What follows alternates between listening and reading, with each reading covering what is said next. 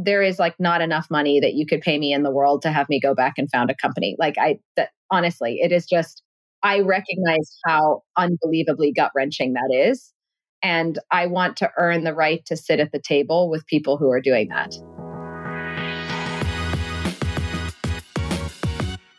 Welcome back to 40 Minute Mentor, the podcast brought to you by JVM, a search firm that places executives and future leaders into high growth startups and scale ups. We often get asked to feature more VC investors on the podcast, whether it's to help founders improve how they approach and pitch to VCs, or for aspiring VCs that want to know how they can become an investor. It's a notoriously hard industry to get into, and there is always a mystique and plenty of myths that go around about VCs. So we've decided to bust some of those myths and shine a light on some of the very best VCs in Europe through a special feature series. Over the next three weeks, we'll be featuring brilliant VC partners who will share their insights and mentorship on a range of topics, from what it's like to run a fund to the state of the European tech scene what industries they're currently investing in, and advice for founders during the current economic downturn. We'll also be talking about DE&I in an industry that has a reputation for not being particularly diverse.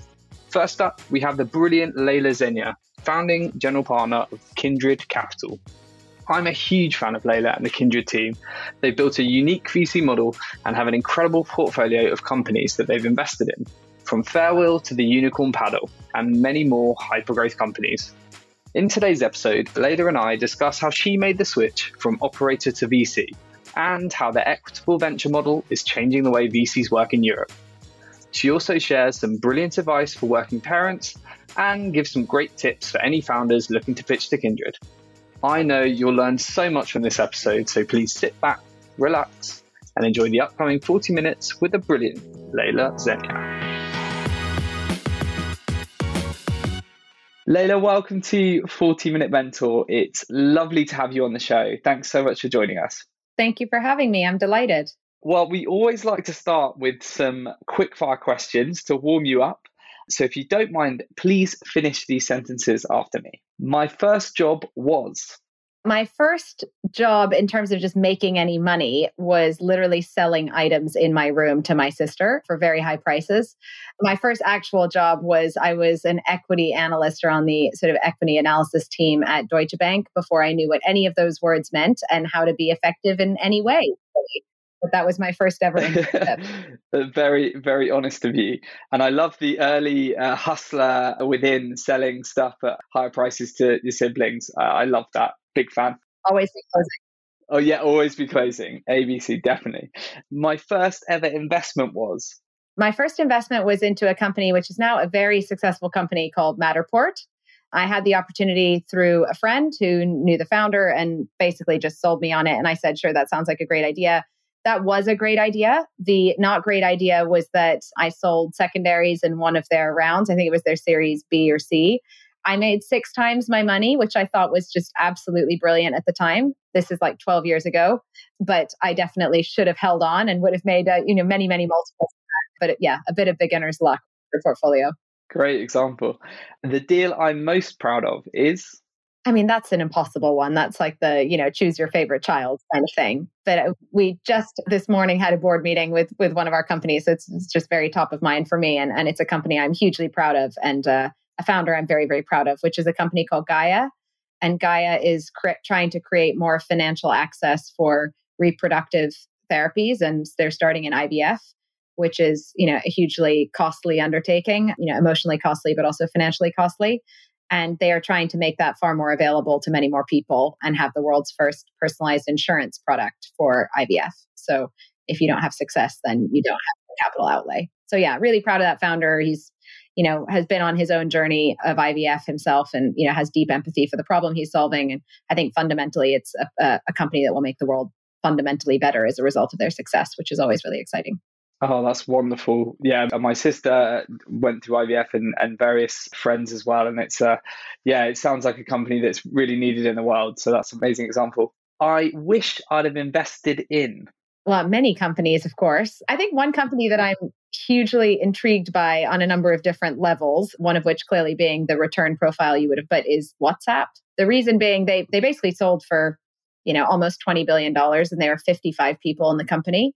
So I think the idea of being able to build just extraordinarily transformative technology with a very small team is is incredible. But I think the thing that makes it, you know, even more exciting from that perspective now is really how the founders then reacted sort of post acquisition. You know, it's been quite public, but obviously one of the founders has since left and has been very vocal actually against social media.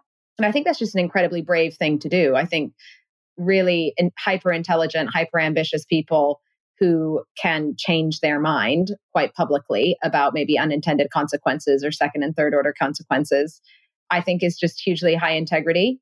And, you know, I think the fact that you know, he's come out very publicly with something that he has himself built and created in the world and just being really thoughtful about what its impact is.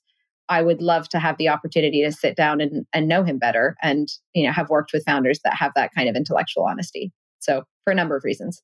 Yeah, such a great answer. And uh, yeah, you often get a lot of people that maybe in the back of their minds realize they've created a monster but would never admit it in public. So it takes a lot of integrity and honesty to and self awareness to, to share that. That's really good answer. The hardest thing about being a VC is I think there's two things that probably tie for the hardest thing as far as I'm concerned. One is that you're just saying no all the time. You know, you're really you're saying no kind of 99% of the time and you know, we try and actually take the time to provide that feedback and tell founders actually why we're making that decision as opposed to the it's not a fit that a lot of VCs kind of give out and that we were recipients of when we were raising money for our businesses. But it takes a huge amount of time. Often founders will have very different views on those things when you're specific about them. So they'll want like second and third calls to sort of talk through those things. And I think it's the right thing to do, but it's you're spending the most valuable resource you have, which is your time. And it's it's always delivering a tough message where you're not totally aligned with that founder's thought process. So I think that that's hard, but something we try and do, you know, again with integrity. I think it's it's just so so important.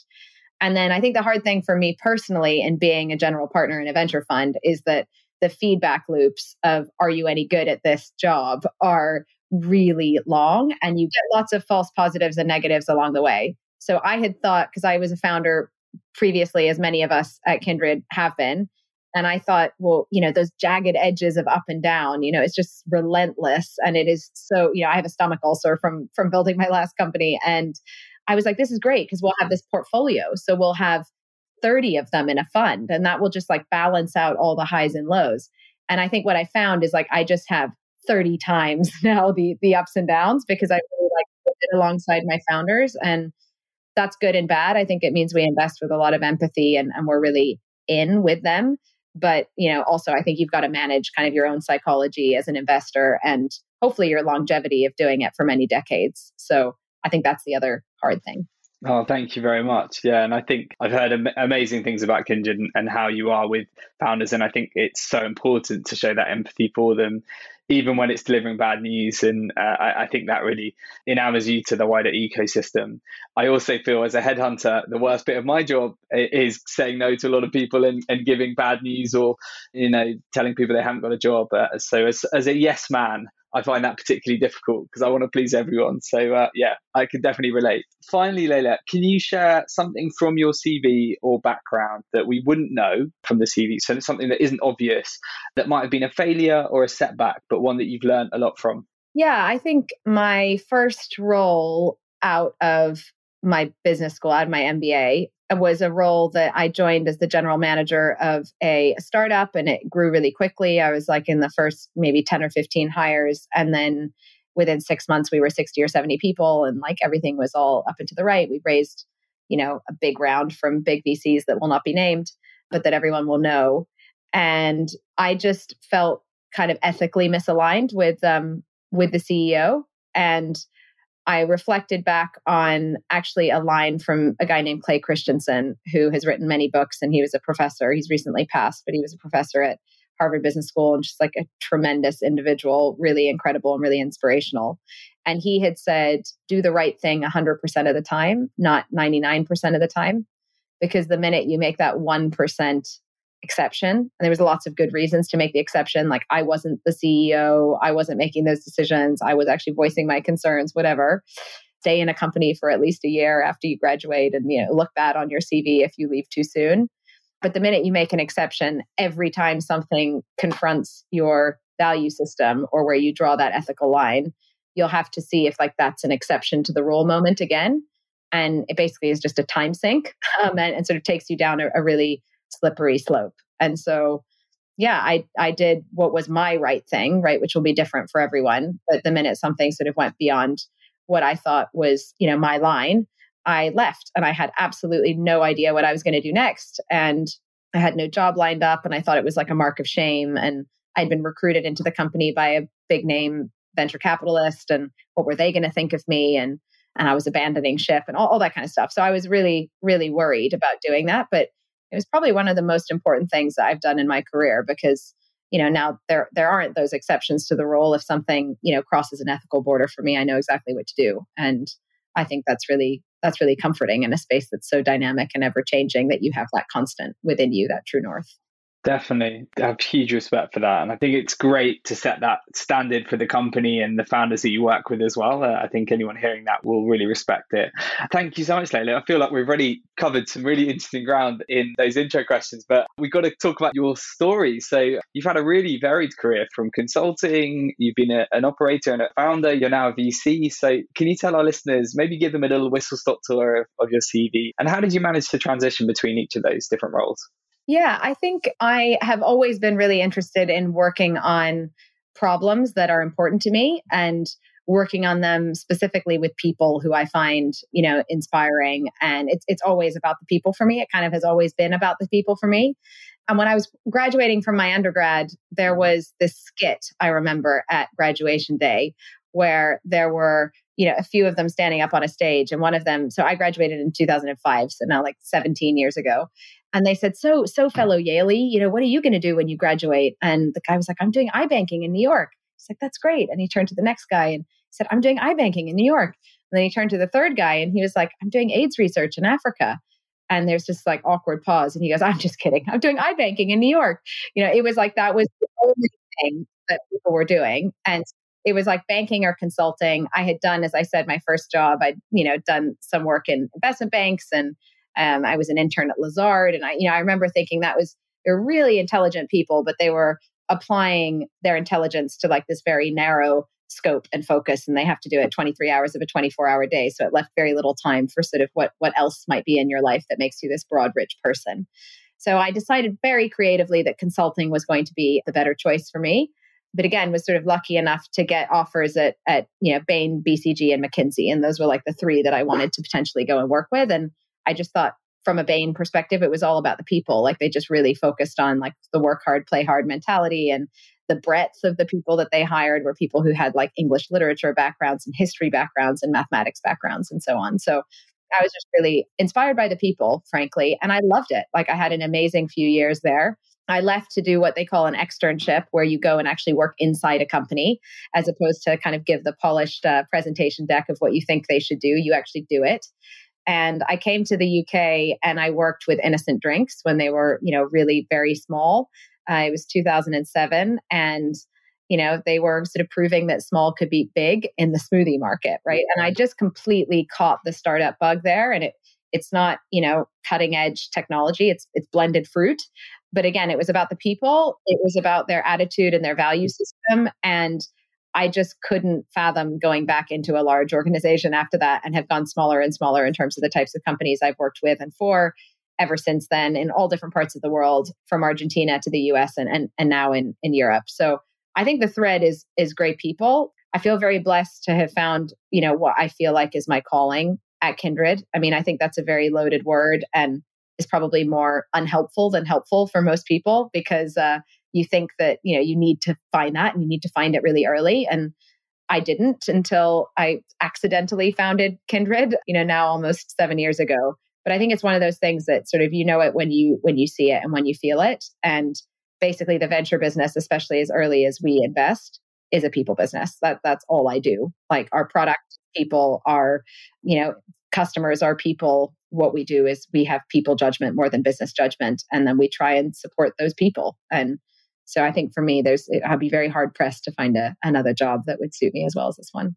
Amazing. No, thank you so much. Well, I, I think it, it begs the question then, sort of how do you end up doing investing, I, clearly you are a people person and you know being able to do the work that a VC does is, is very people centric. But can you tell us how you ended up sort of ultimately starting the firm and um, how did you find it, you know, adapting from the previous careers to being a VC? Yeah, absolutely. So I was I spent about 10 years on the operating side in very early stage companies and you know joining as I said an early stage company or even co-founding a, an early stage company and you know through those experiences it was really about finding you know a pain point and a problem that you really really cared about working on with a, a group of people who you were really inspired by like that was the makeup of these operating roles that I had and it spanned different sectors and as i said different geographies but that was fundamentally what it was about. And my husband actually got relocated to london in 2014 our company had just closed a series b and like all startup journeys was a crazy ride of up and down and we're going to be huge and then we're going to have to lay off all our staff and then we're going to be huge again. So the idea that we had just closed our biggest round and we could have this like you know amazing journey of, of deploying it and building value was so exciting that I wanted to stay with the company, and the company was in Silicon Valley. And so I tried to commute back and forth between London and Silicon Valley for a while, which was not a commute I would recommend to anyone. So it became quite clear, you know, after six months or so that I would need to figure out what was next for me based here in the UK.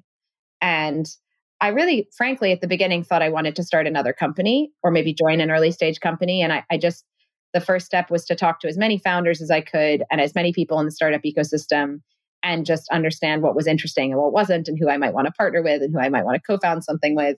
And what I realized in those discussions was that founders in Europe were just so underserved relative to what I had experienced raising money for my business in the heart of Silicon Valley. Like the kinds of capital providers that were at the time very active were mainly financial firms. I mean, the statistic the year we set up was that 95% of the capital invested into early stage tech in Europe is pure financial capital. Like less than 5% has any founding experience in the partnership. Now that number is 8%, right? It's like moving in the right direction of like more founding and operating DNA in venture partnerships. But, you know, the, the equivalent statistic in the US is that 60% have founding and operating experience. And so it's just a radically different sphere in terms of how they think about investing with a sense of empathy, like the deep awe that is required to say, like, you are putting 100% of your earning potential and your time and your reputation and your everything into this one thing. And like this is this extraordinary sacrifice in many ways that you're you're making. And i think to invest with that kind of backdrop that you have been there and done that and felt that visceral pain is unique. And so that kind of got me thinking that i wanted to start another company yes but i really just wanted it to be a venture fund that thought about their product very differently than what I saw was available to founders who I thought were underserved. And I think that's really how we've thought about, you know, building Kindred from day zero is I had the opportunity to, and I still pinch myself every day that I, I have this opportunity to build with the people that I get to build with. But that's where it starts is like these just ridiculously phenomenal people where you get to be the idiot in the room amongst them who come together to try and solve this common problem with a common value system. So people happen to be available coming out of big institutional funds or, you know, people who I had had known and built relationships with for for years who thought like, yeah, this is something I want to dedicate my next few decades to. So that was very rare. And then we basically have been building and breaking ever since. You know, we've been trying to break the model, innovate on the model, find different ways of doing things, you know, learn from what works and what doesn't, and constantly reinvent ourselves. And it feels very much like we're building another business in that way we just get the privilege to work with lots of businesses along the way. Love that. And I, I, want to come on to talk about the, the uniqueness of the Kindred model shortly, but just touching upon the operator piece, which we've seen a, a number of VCs start to hire more operators in, which we think is it just makes a lot of sense, you know, for when investing in, in startups and working with founders. Why do you think that more operators should work in VC? Because you, you've clearly made that transition really successful and it's worked very well for Kindred. Yeah, it's interesting. It's, it's not always the case either. Like I've definitely spoken to operators who have come onto the investment side and just been like really frustrated, you know, because you have to recognize that these are not your businesses. This is not your business to run and you can get really carried away in meetings sometimes where you're like, "Ooh, and then you could do this and then you could do that." And those are actually the ones to be a little bit wary of because if you're kind of coming up with a lot of ideas, you know, th- that's not scalable. You're not going to be in the room all the time and it's not your company, frankly. So the founder of that business or the founders in that business are the ones and, and you are playing a support role. Like this is a, a number two at best and it's probably like a number you know 20 or 200 right? Like you are there to support them in kind of getting to to the best decisions and, and kind of the best outcome possible but it's not your ship to run.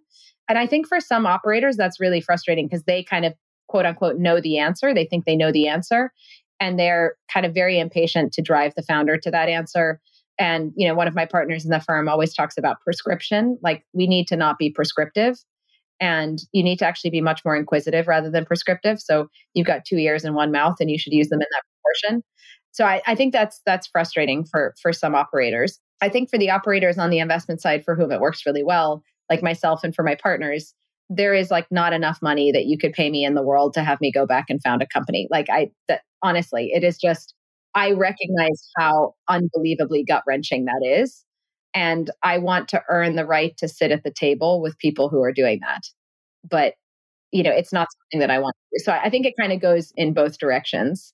And building a company is deeply unglamorous. You know, it's a lot of grit and it's a lot of just, you know, doing what needs to get done. And I, I certainly do it in the kindred context, but I think it's it's taken to many more extremes when you're running an operating business. Totally. Yeah. I think that's one of the things we really wanted to get across on the podcast is there is this glamour, you know, around the tech space and, and in VC, but it's hard graft and it really isn't for everyone. And we do reference that quite a lot because we really want to make it you know real because most of the time being a founder really sucks and there's a lot of really really long days and a lot of stress and huge sacrifice but i think it's also the most rewarding possible role and I guess in some ways you're getting to do both things by working with those people and spotting the best of the best, and then also building your own business at the same time. I think that's that's kind of the, beautiful scenario. Before we talk a bit more about Kindred specifically, uh, you've worked all over the world. You know, you've grown up and, and studied in the US, and that has always been seen as the darling of the VC world. You know, the, the, the Sequoias as well, these huge funds that have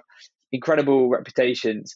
But it's safe to say the European tech scene and, and, the UK tech scene has been blowing up in, in recent times, and there are some incredible funds, Kindred being obviously a, a leading light in that space. How have you found, and what, what, what do you see the major differences now between the, the, the VC industry in the US and over here? And is there anything that we can learn from our side to kind of yeah be even better?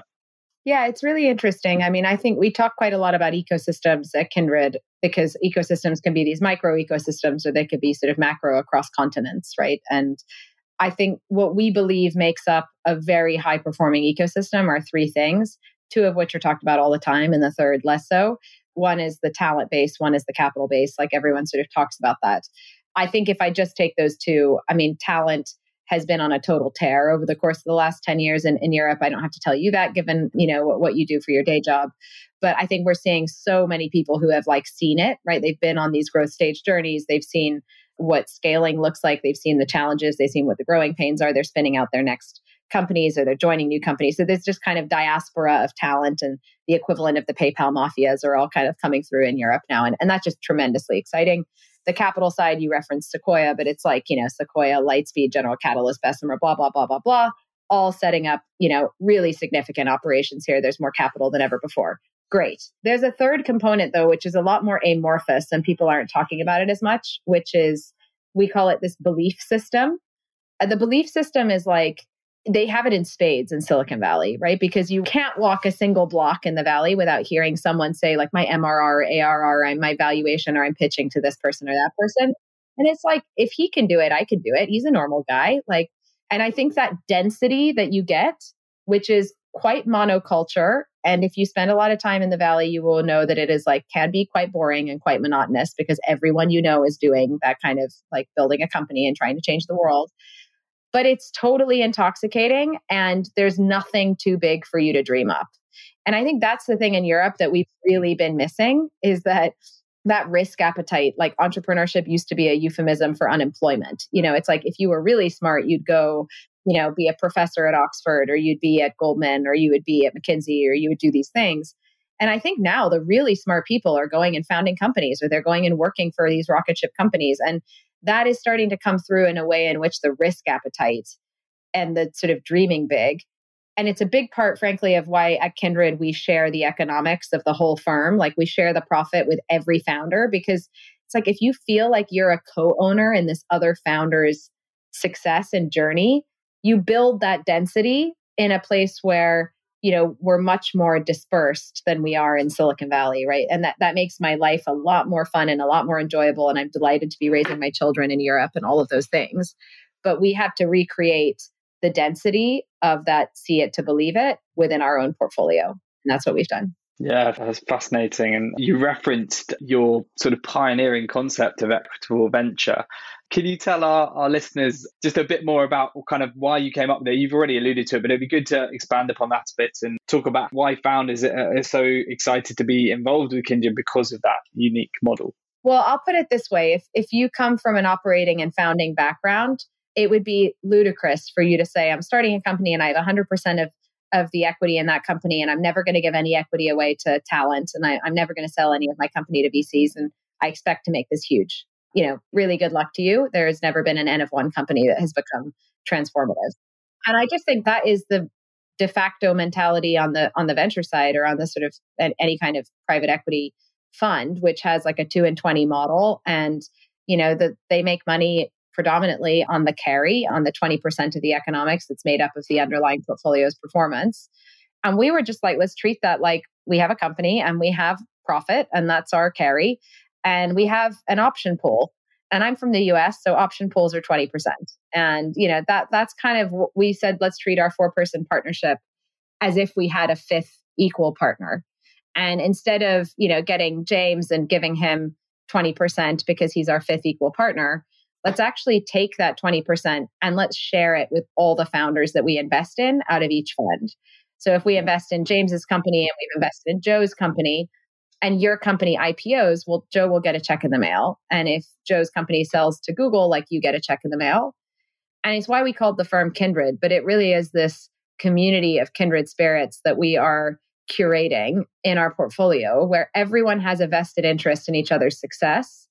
And to the density point that I made, like you may be that kind of right side of the crazy line founder that believes that you can build something tremendous and if we have like spent, you know, a thousand meetings over the course of the year to find like the eight other people or teams that we think have that same belief system and that same DNA, and then we surround you with each other and we give you ownership in each other's journeys because we're taking it out of our pocket and distributing it around.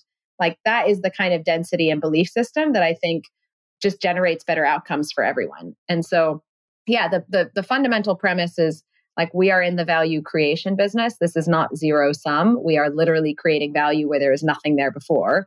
And so I think the single lens by which you should make all the decisions is like, let's build the most amount of value possible, not like how we divide the pie. And I think it's been transformative in terms of helping us build a really high performing fund. And sure, we have a smaller piece of a bigger pie and we get to share with all of our founders. And frankly, it's like the version of the world we want to live in, which is that's the privilege when you start a company, right? When you start a company or you start a firm, you build that version of the world you want to live in. You build the value system, you build the people, you build the office, you build the environment, you build everything. And like that's the version of the world I want to live in is one that where you're sort of inherently more generous and where you win together. So yeah, it's great to be able to do that. There's such a refreshing approach and it just makes so much sense. So uh, I love the fact that you're pioneering that. You're also really well known for being incredibly supportive with founders, and you reference that. And I think that obviously comes a lot from being a founder yourself historically and knowing what it feels like and, and, and the pain of, of that roller coaster at times. We're going into challenging times, there's no denying that. So, what advice are you giving to founders right now as we face, as many face their first economic downturn? And to anyone listening to this that might be, you know, uh, feeling pretty anxious about what's ahead, what reassurance can you give them? Yeah, I think there's sort of this anxiety balance sheet that you create, which has a lot to do with, you know, the things that you have control over and the things that you don't have control over. And there, I think in, in kind of putting that balance sheet down, like writing down what are the things that give you that anxiety and sort of putting them into these like, you know, credits and debits you realize that actually there is a lot more that's in your control than you think. And there will be things that are out of your control. And so like it's just not worth spending a whole lot of time on those things because by definition you you can't really influence or move them. You need to be aware of them. But we really try and encourage our founders to say, all right, well, what are the things bottom up that are in your control? And I think kind of the the two main things, one is if you are serving customers and you are serving them with a product that they really want that is differentiated and that's like making their lives better in some way. You are kind of adding value, you're adding utility. Like those companies survive. The macro elements of like at what valuation they raise at and like, you know, how they navigate that, like that is, of course, something that might be out of your control. But fundamentally, you're there to like build something valuable for someone. And so we really focus people to like focus people on listening to their customers. Like, what is changing for your customers in this moment in time? How can you keep your ear to the ground of what they need and just constantly orient yourself around that need? I think that's probably the most actionable thing that people can do in order to navigate through choppy waters. And I think the, the second thing, which is kind of an obvious one, is just, you know, the more flexibility that you can have in terms of when and how you engage with the investment community, the better. And so there's oftentimes things you can do with with your cost base or you know with your payments and your payment cycles. And you know there's things that are just sort of prudent in terms of running a business and extending runway that we're encouraging people to do. And i think the third thing is just it is a really difficult moment. It can feel very lonely to be a founder in the best of times. And so i think you know we're really trying to surround those founders with one another because that peer group and that peer group in a safe enough setting where people can be kind of open and honest and vulnerable with each other about what they don't know and what they're afraid of.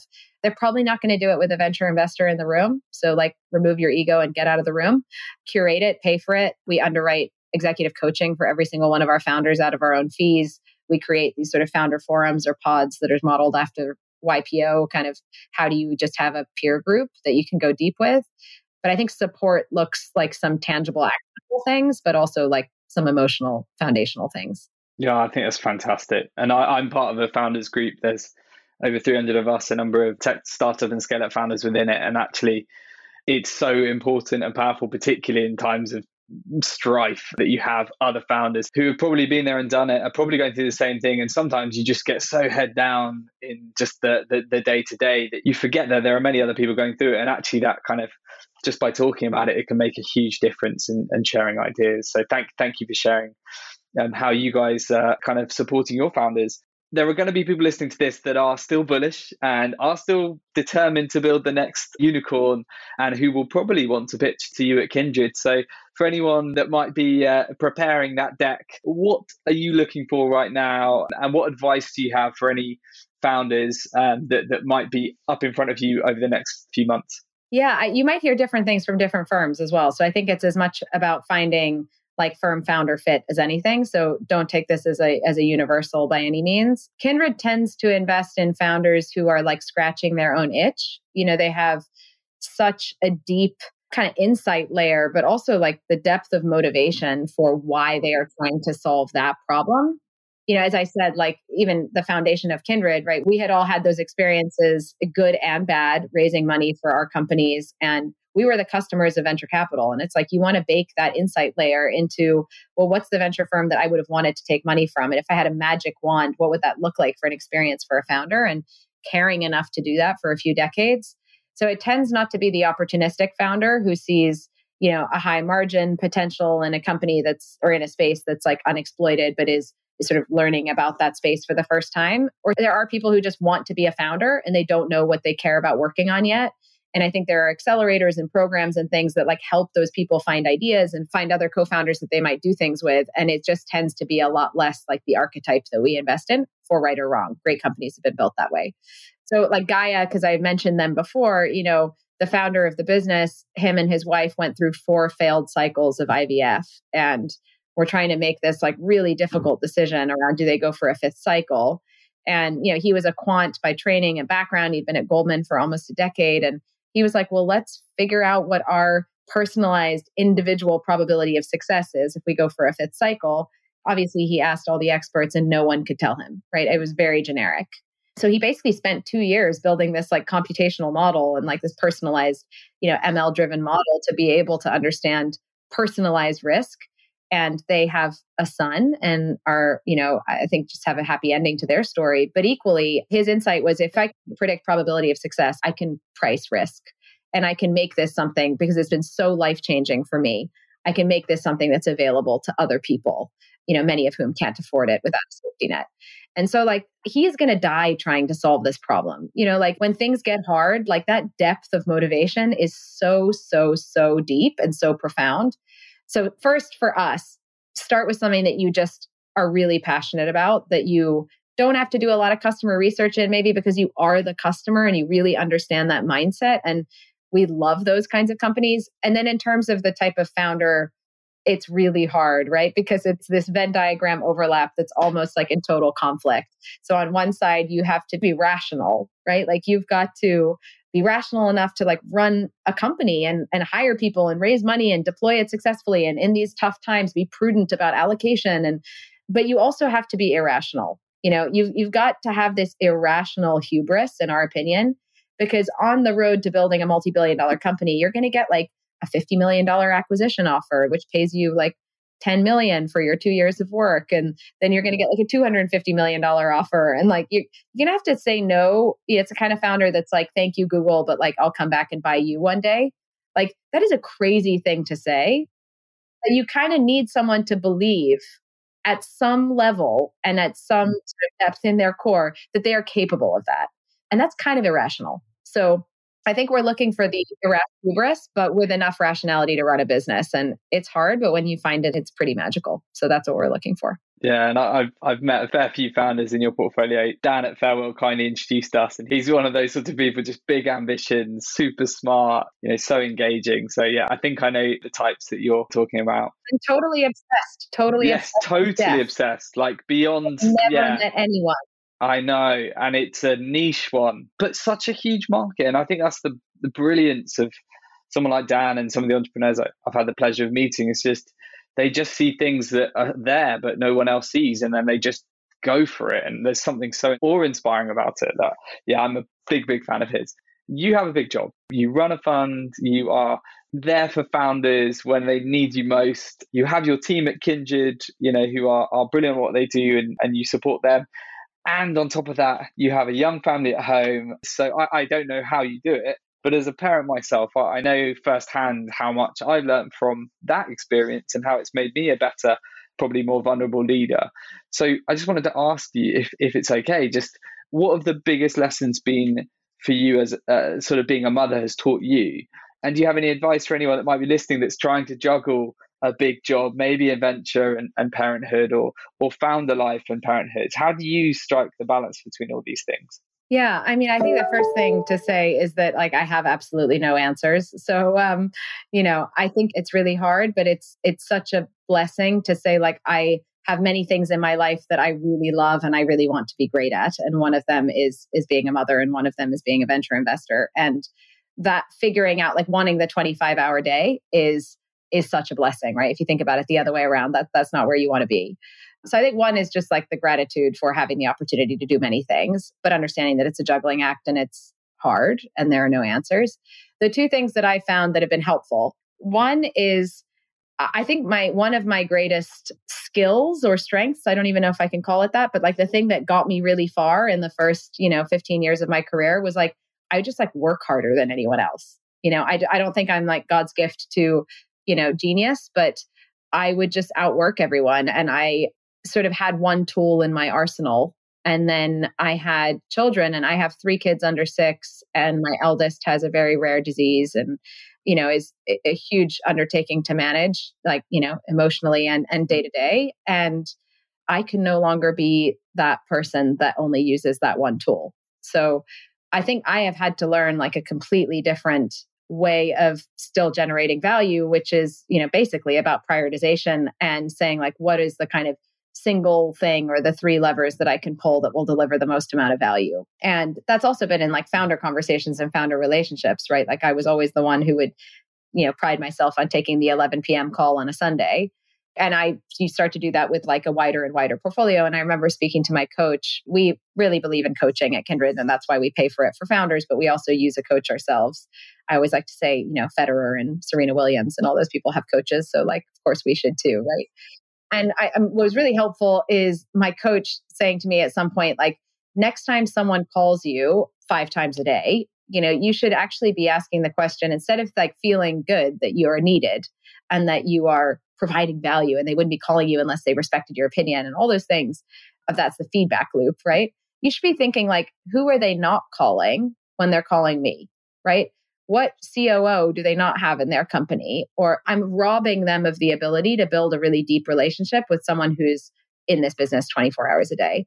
And so I think when I framed it that way, it felt actually less like I was taking something from them and more like I was giving something to them of saying, like, hey, let's figure out if it's constantly about sort of strategic questions like who do you have internally that can be your sounding board and how can I help you find that person? So it's like finding ways to scale yourself and get leverage and do it in the spirit of service, you know, to those people that you work with. And then the second thing I stole from my partner, Mark, who is like, you know, a fountain of wisdom. And he basically kind of created this concept of the word generative, of things being generative. So there will always be meetings that you take where you give like a huge amount of yourself, you know, your intellectual, you know, energy and emotional energy. And, but you actually come out of those conversations more energized than you came in. Like it generated mm. something, that person's energy and your energy. And and so it generated more energy, more capacity, more, you know, ability. And then there's the meetings where you give like very little of yourself and you come out and you're absolutely exhausted and you're really drained. And so it's kind of look at your calendar and figure out like who are those people or what are those environments or what are those constructs in which like the meetings are generative because that actually is a way you get a 25 hour day. You know, it, it, it does generate more for you outside of the meeting. So those are the two things, but it is hard. And this has been a generative conversation for me. The last thing you want is mood hoovers, and and you are absolutely not that. And I can totally agree. It's so important to sort of surround yourself with people that give you energy, and I think that's why I love what I do because I used to get the Sunday night blues, and now I'm just kind of bouncing out of bed to get to work and like you know, talk to people. So, yeah, thank you so much for sharing that. We are sadly at our wrap up questions later. So, in one sentence, what do you think the future holds for Kindred? I hope Kindred is like the best, not the biggest kind of thing. Like, I want us to always be a small firm in the sense that we have we've we focus on pre-seed and seed when we first get involved with companies and we become their partners so we don't compete for the next rounds and all that like but I, I want us to prove out that this model generates much, much greater returns than, you know, practicing it in another way. And that's all ahead of us, right? We're still early days. So that's what I want to prove. Exciting. Thank you. Uh, very similar to JBM too. At the end of your career, what would you like to be remembered for? I mean, I think it's career and life. I just want to be remembered for my relationships basically my generosity of of you know spirit and the way in which you show up for others. So hopefully life and work are both aligned in that. That's a great one. And probably unsurprisingly uh, this is for ultimate mentor. Do you have a mentor? I know you have a coach. And if you could be mentored by one person dead or alive who would that be and why? So i do have someone. I think he would he would turn very red if he heard me call him my mentor because i don't think he necessarily thinks of himself that way but he's a guy named Omid Kordestani. He was, you know, in the first 10 hires at Google. He was their chief business officer for a while. He was executive chairman at Twitter. Like he's had this just incredible career. He is the kindest, most generous person I have met in or outside of business. And I think, you know, sometimes you see that those things are in conflict. It's like the thing I'm trying to prove in my career is that they're not. Like, I think, you know, you can be really generous and really open and really kind, and you can generate the most shit hot returns or have the most extraordinary career. And it doesn't mean you're soft, and it doesn't mean that you let one get by the goalie and you hold people to very, very high standards, which he does, but you do it with a sense of deep devotion, which he also really does. So, yeah, I think just the fact that someone like him exists is sort of inspiration enough. And then I'm lucky to have a close relationship with him. And yeah, I think he just always makes me better.